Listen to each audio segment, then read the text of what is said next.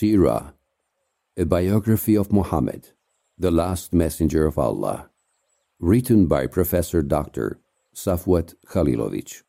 Chapter 11 Prophet Muhammad's grandfather, Abdul Muttalib.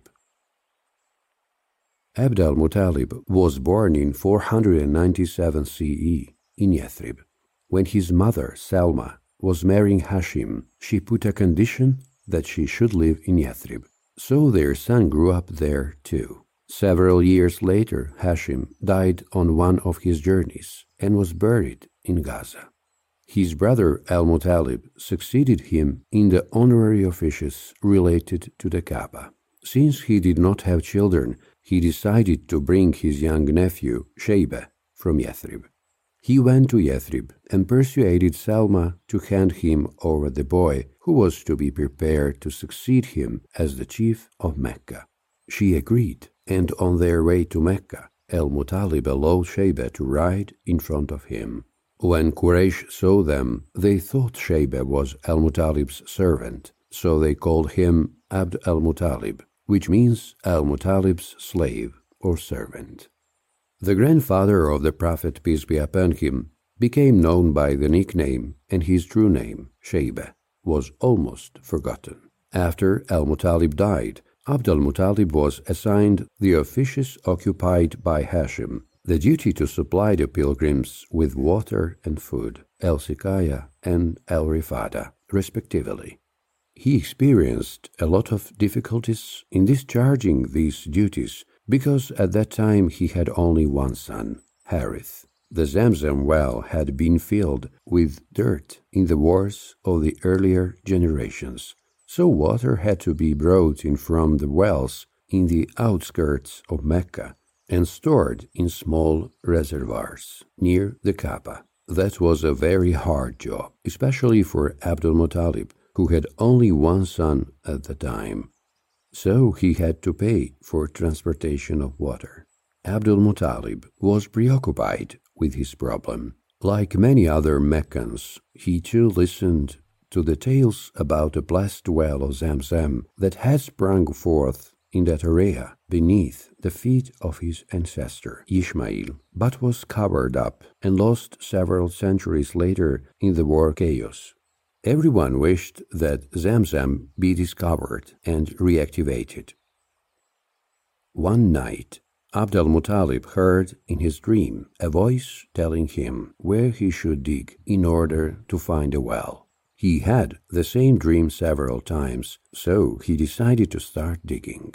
He dug at the place of two idols, Isaf and Naila, until water sprang forth, and two golden gazelles and swords of Mudad ibn Amr of the Jurhum tribe appeared.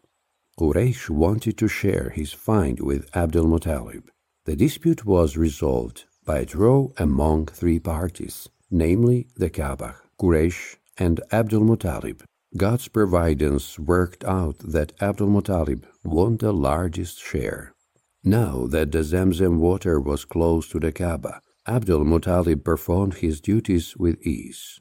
Quraysh respected Abdul Muttalib for his generosity, reliability, and wisdom. The unearthing of the Zamzam well increased his reputation.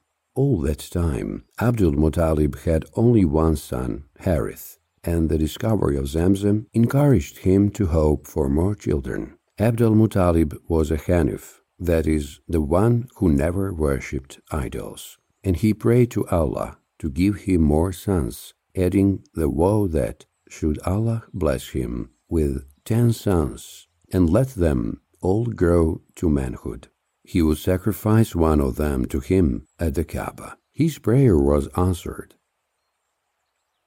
The years passed, and nine sons were born to him. One of them was named Abdullah, born circa 545 CE, and he was Abdul Muttalib's favorite. When his sons grew up, the time came for him to fulfill his vow. He called his sons and informed them of his intention. As they were raised to obey their parents, they agreed. It was decided that each should make his mark on an arrow, and that the one whose arrow were drawn would be sacrificed. The lots were cast, and it was Abdullah's arrow that was drawn.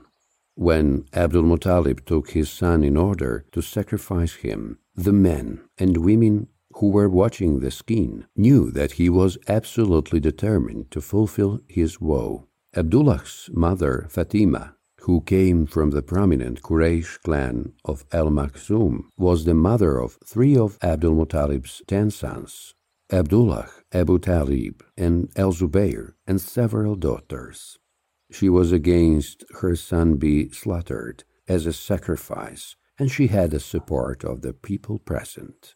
The problem was solved when, following the advice of one wise woman from Yathrib, it was offered that ten camels be sacrificed in Abdullah's stead. The draw was repeated, and Abdullah's name came out again, and it did so with every new draw until the number of camels reached a hundred. Only then was the camel's arrow drawn. Abdul Muttalib cast lots three more times, and each time the arrow fell against a hundred camels. It was a clear sign that he should sacrifice the camels, not his son. That was done, and Abdullah, Prophet Muhammad's father, was allowed to live, and he grew into a remarkably handsome man. That event later prompted the Prophet, peace be upon him, to say, I am a son of the two men who were to be sacrificed, and Ibn el Dhabihain, referring to Ishmael, peace be upon him, and his own father, Abdullah, the former having been ransomed with a ram, qurban, or sacrificial animal, and the latter with hundred camels.